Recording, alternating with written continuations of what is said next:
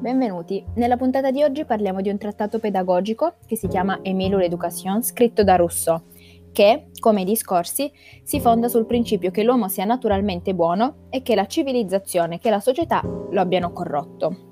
Per Rousseau però c'è una soluzione a questo problema ed è la trasformazione radicale del processo educativo. Emile, il protagonista, e um, dovrà essere pronto ad affrontare, ad, in- ad integrarsi in una società organizzata secondo i principi del contratto sociale. Questa visione ai tempi era definita innovativa e ancora oggi si trova alla base di molte teorie del- dell'insegnamento, dell'educazione. Rousseau infatti mette il bambino sotto una luce particolare dicendo che sì, è un essere autonomo, che ha delle caratteristiche a sé stanti, delle esigenze a sé stanti e che quindi non può essere considerato come un adulto in miniatura, come un adulto che ancora non sa come essere, ma eh, definisce il bambino un sistema parallelo, quindi un sistema a sé stante.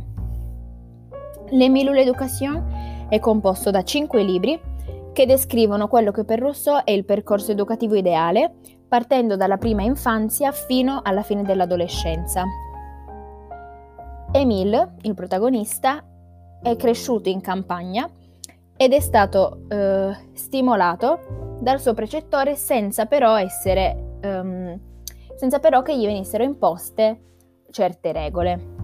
Il primo libro parla del bambino che è ancora troppo piccolo, a meno di 5 anni, e che non ha coscienza personale e che ancora non sa parlare. Il secondo libro invece prende in considerazione quel periodo che va tra i 5 e i 12 anni. Ed è qui che Rousseau um, parla delle favole scritte da La Fontaine e le critica, dicendo che un bambino che legge le sue favole da grande vorrà diventare come quelli che sono definiti gli antagonisti.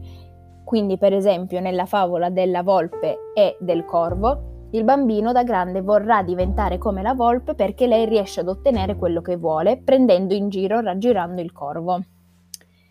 Nel terzo libro, invece, parla del, dell'intelligenza che si sviluppa tra i 12 e i 15 anni. Ed è qui, invece, che l'autore illustra una teoria a lui molto cara, quella cioè della necessità del lavoro manuale.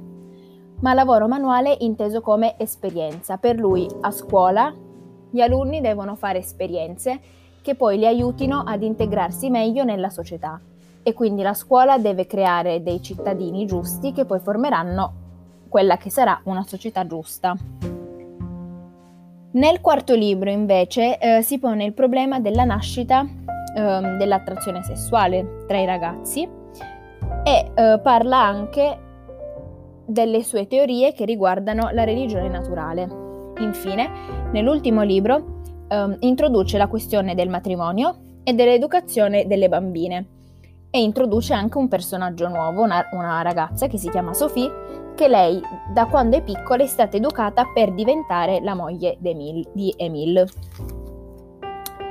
Questo trattato quindi è stato scritto appunto per eh, far capire qual è eh, l'educazione ideale secondo Rousseau ed è per questo anche che eh, il filosofo viene definito il padre della pedagogia. Nel prossimo episodio invece parleremo della proprietà privata.